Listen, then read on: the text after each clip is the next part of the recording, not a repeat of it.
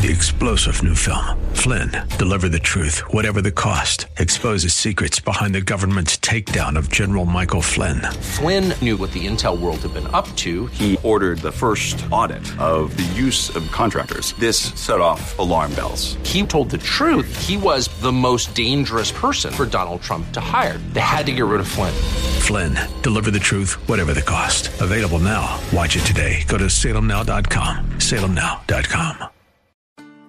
Reality is, though, as a follower of Jesus Christ, there has to be an answer. Either you're one that goes, or you're one that sends others who go, or you're one who lives in disobedience.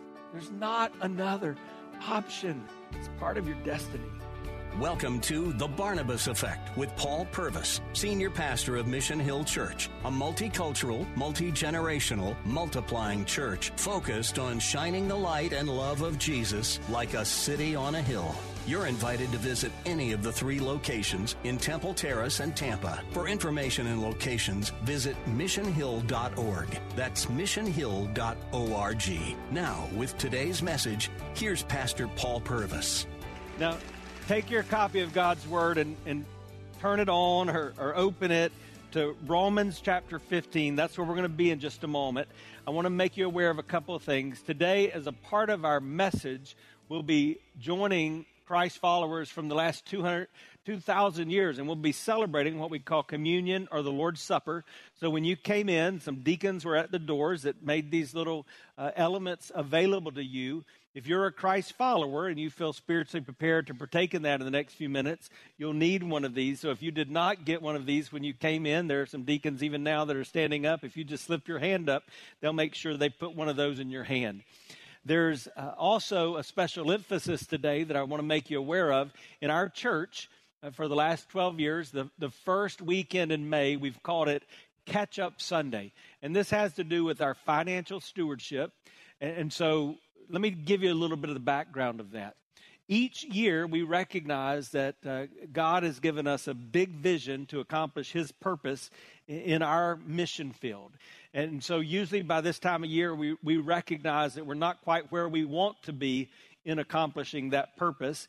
I've got good news for this year. That does not mean that we're spending more than we've brought in in our three campuses. Actually, in our three campuses together, uh, our spending is in line with that which you is given. It, it does also not mean that our giving is behind the previous year.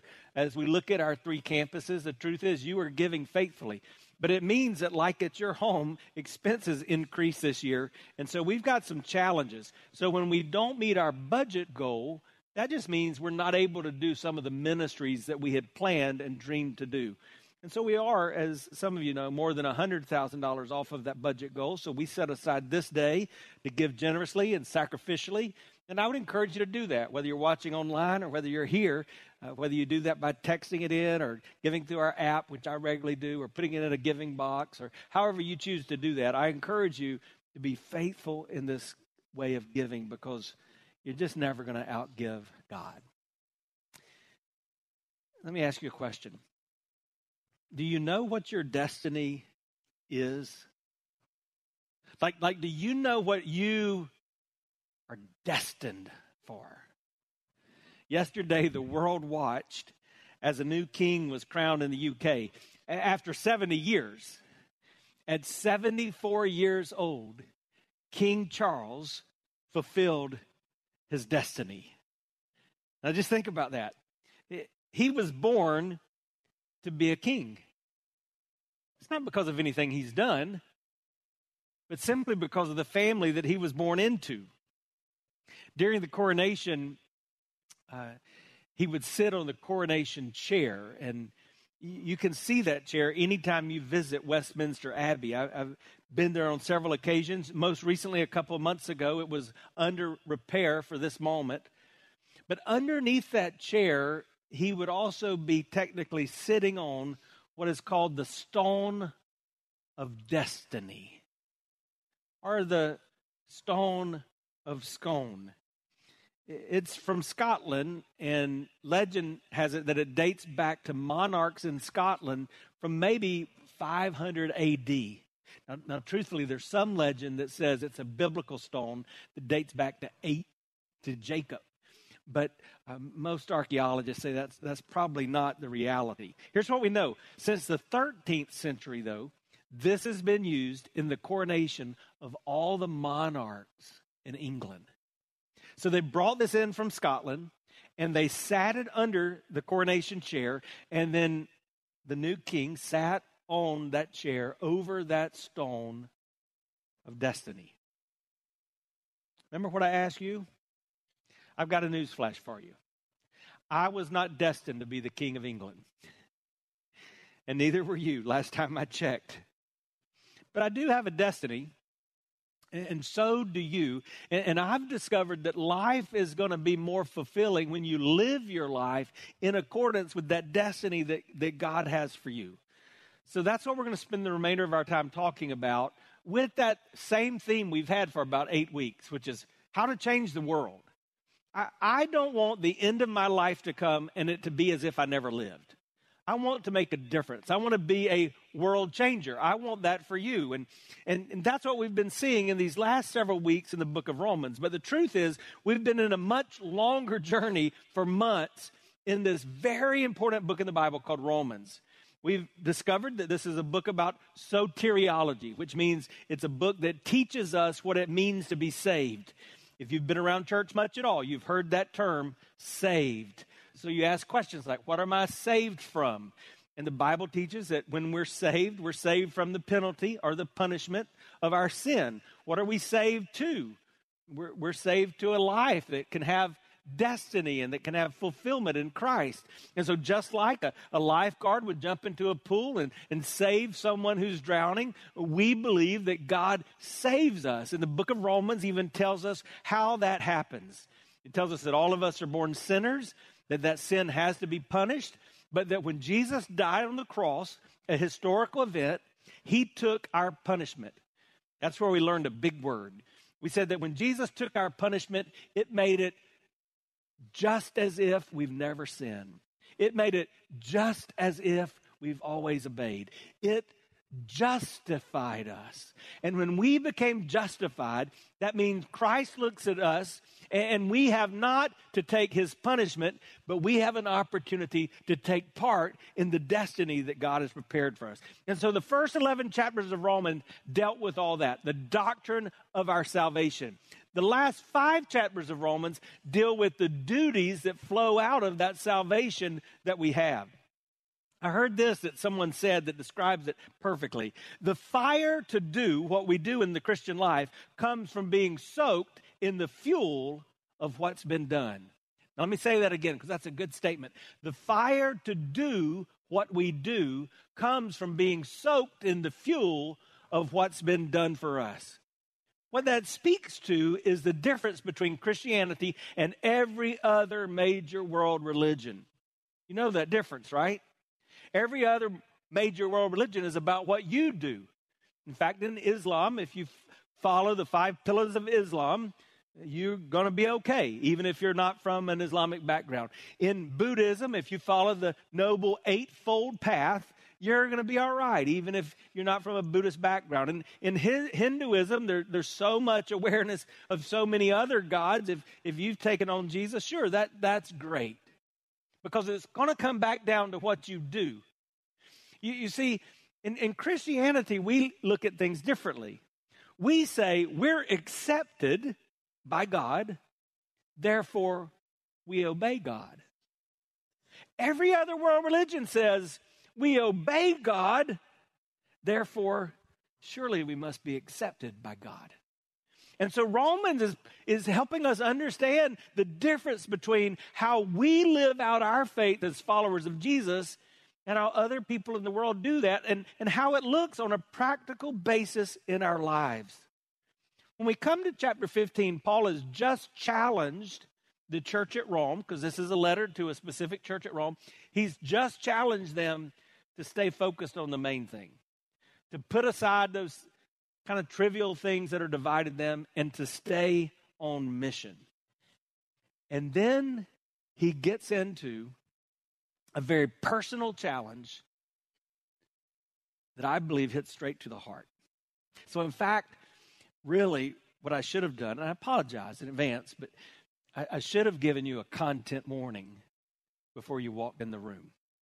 You, you, see that everywhere now. I was just going through Twitter yesterday evening, and, and I, as a content warning came across that Twitter post. And uh, so, but why would we have a content warning? Not because of foul language or because of sexual content, but because I, I just want you to know this, this is going to be tough to hear because some of us, we've understood what it means to be saved, and we feel like we've experienced God's grace and we've got our ticket to heaven. But we're not living according to the duties of one who has been saved. And when, when you really first understand that, it, it can be challenging. And so it, you may have come in today and you're looking for a feel good message. I'm sorry that, that's probably not what's going to happen. So I want to pray for us, seriously, that we would hear in the heaviness of these truths what God wants us to hear. So let's just pray right now. Father, once more, we ask you to meet us here. Holy Spirit, oh, give us what we need that we don't have. Teach us new things in you today.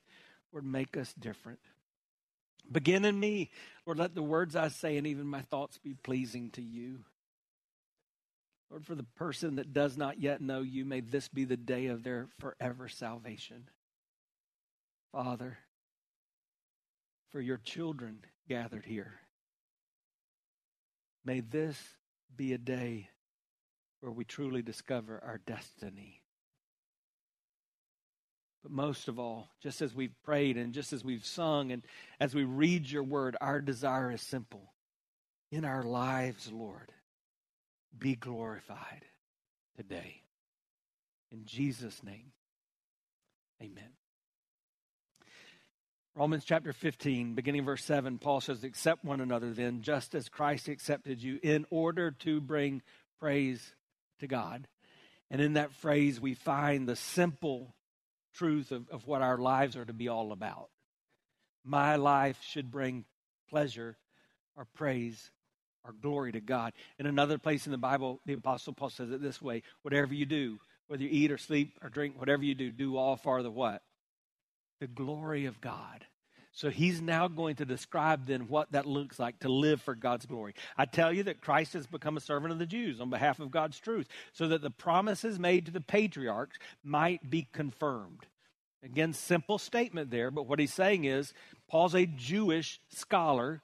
He's talking to many other people who've had the Jewish faith, so they're very familiar with what they would call the Bible, what we call the Old Testament of Scriptures. And he's saying everything you've read, everything you've learned, everything you've been taught through those that have gone before us was pointing to Jesus. And then he explains that. Moreover, that the Gentiles might glorify God for his mercy. And then he gives several scripture verses, as it's written. Therefore, I'll praise you among the Gentiles. I'll sing the praises of your name. Again, he gives another one. Rejoice, you Gentiles, with his people. Another one. And again, praise the Lord, all you Gentiles. Let the people extol him. And again, Isaiah says, the fourth passage, the root of Jesse will spring up, one who will arise to rule over the nations. In him, the Gentiles will hope. And then he, he gives us a summary. May the God of hope fill you with all joy and peace as you trust in him, so that you may overflow with hope by the power of the Holy Spirit. I, I, try to read this passage in a lot of different translations. There's a paraphrase of scripture called the message. Listen to how it begins, verse 7. It says, So reach out and welcome one another into God's glory. So if you understand that we're all in this together as part of the body of Christ, the family of God, and if you understand that ultimately our desire should be to bring glory to God, then we want to we want to link arms. We want to join hands. We want to go after this vision that God's given us so that we might live on purpose for His purposes and for His glory as we go. In other words, in light of who Jesus is and in light of what Jesus has done, let's all commit our lives to living for His greater glory. And, and, that really could be a summary of what we should say every time we come together. Kind of like when a team comes together and puts their hands in, in the middle, we should all do that and say, all right, now that we know what Jesus has done, and now we know what that means, let's leave this building prepared by the hands of man, and let's go into this world that God's spoken to existence, and, and let's tackle hell with water pistols, and, and let's live for the glory of God. Right?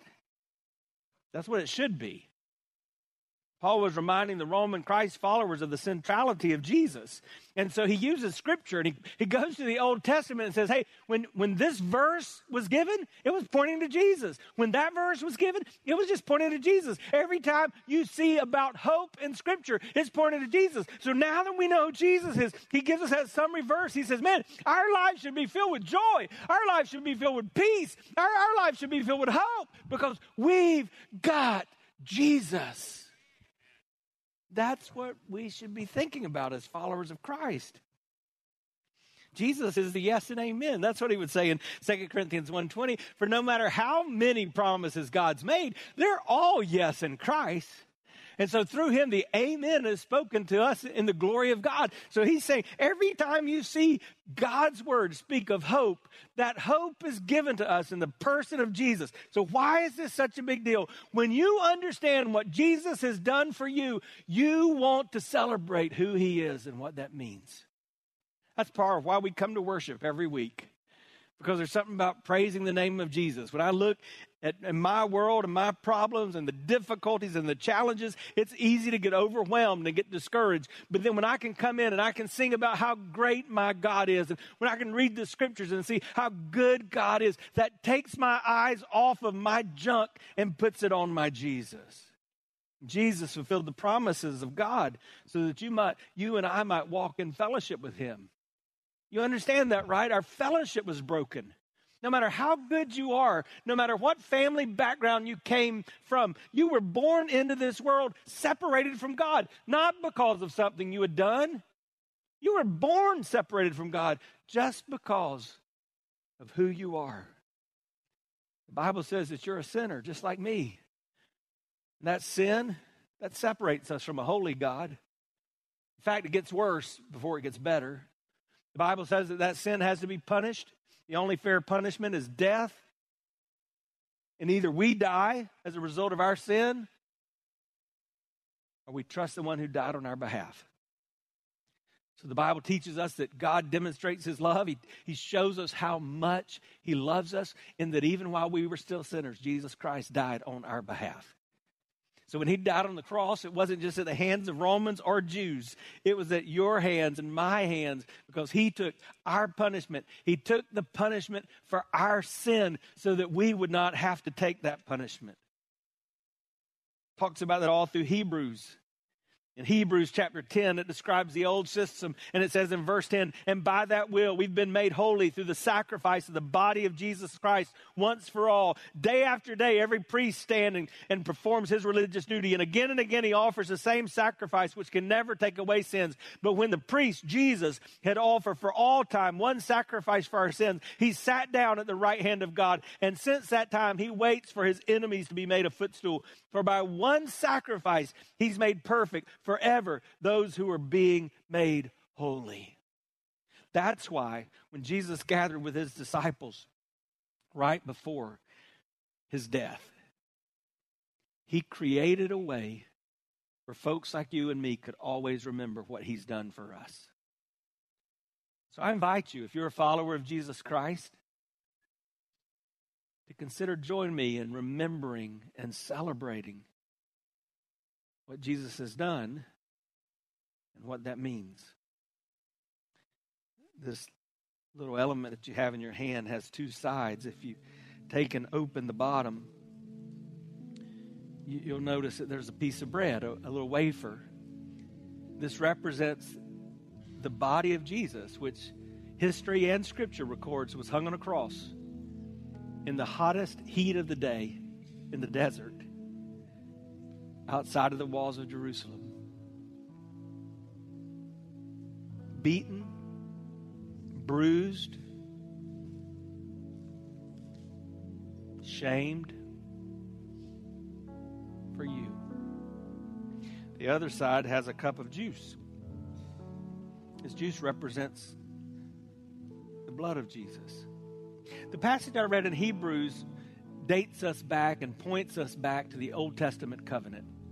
A covenant which would allow our sins to be forgiven in the old way by the shedding of blood of animals, goats or bulls.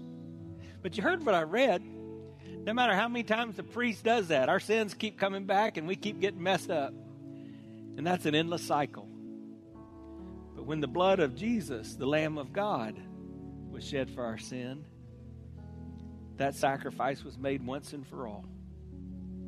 So Jesus would say that evening, the Apostle Paul would later record, in the early church and all of us today still partake of what we call the Lord's Supper, remembering his body and remembering his blood, what he's done for us, and what that means. There's a warning that comes with this in scriptures.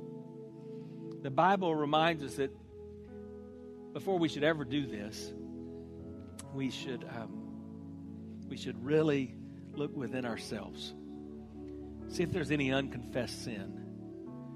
Because it really says if we don't do that, we're drinking judgment upon ourselves. We're eating judgment upon ourselves, and we don't want to do that. So here's what I'm going to invite you to do just in a moment. Just It's like pressing pause in the midst of a, a message, just to really zero our hearts and our minds around this idea of celebrating Jesus, who he is, and, and what that means. I'm going to pray, and I'm going to pray that God just give us clarity in mind, and that as we come back together and remember what he's done, that that God uses us in our lives. But then we're going to sing this old hymn. And as we sing this, I, I, wonder if there's some things in your life you just need to say, God, I, I, I yield this to you. I confess my sinfulness. I repent. I ask for your grace. So let me just pray for us. Father, again, in the name of Jesus, we're grateful. We're grateful, Jesus, for what you've done. You've forgiven us through your death. Your broken body, your shed blood is our pathway to grace. So, Lord, we, we say thank you.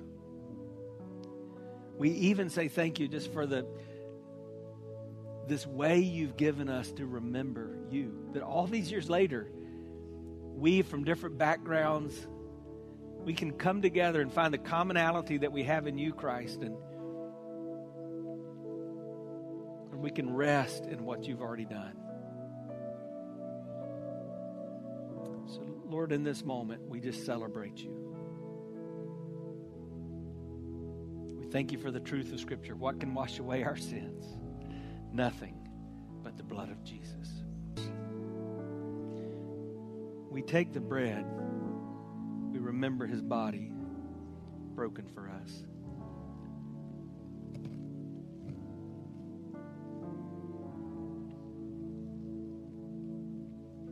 And then we take the cup, remembering his blood shed for the remission, the forgiveness of our sin.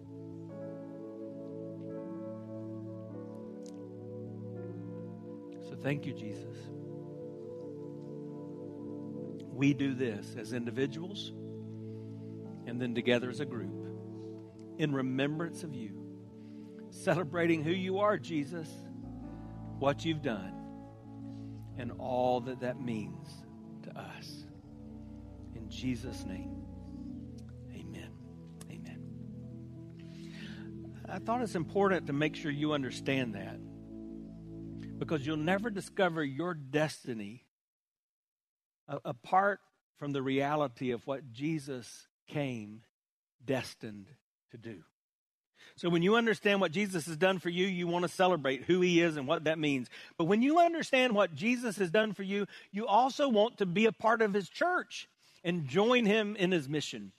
And so this is this is an area where I get to join my namesake. I was named after the apostle Paul and agree with him in something he says here. Let me just read this verse, verse 14. For I myself am convinced, my brothers and sisters, that you yourselves are full of goodness, you're filled with knowledge, and you're competent to instruct one another. And I, I just want you to know that's one verse in the Bible where Paul is writing to his friends in the church at Rome, and he says, Hey, I just want you to know, you guys are awesome. I think the church is great.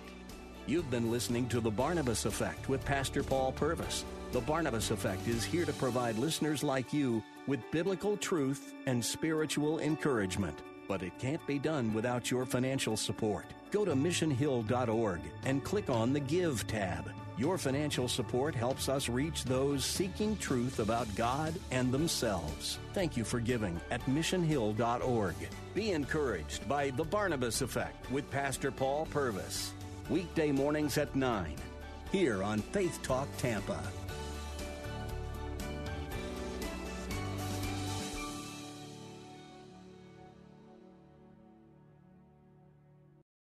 Three star general Michael J. Flynn, head of the Pentagon Intelligence Agency, knew all the government's dirty secrets. He was one of the most respected generals in the military. Flynn knew what the intel world had been up to. He understood its funding. He ordered the first audit of the use of contractors. This set off alarm bells. The explosive new documentary, Flynn, Deliver the Truth, Whatever the Cost, and covers the facts behind this scandal. Flynn told the truth. He was the most dangerous person for Donald Trump to hire. I find out the worst enemy that I'm going to face in my life is right here in America. They took my assessment and they wanted me to change it. And I was like, I'm not changing it. They had to get rid of Flynn. With in depth interviews, archival footage, and never before seen personal records of the man behind the headlines. I just felt like I was drowning. Flynn, deliver the truth, whatever the cost. Available now. Watch it today. Go to salemnow.com. Salemnow.com.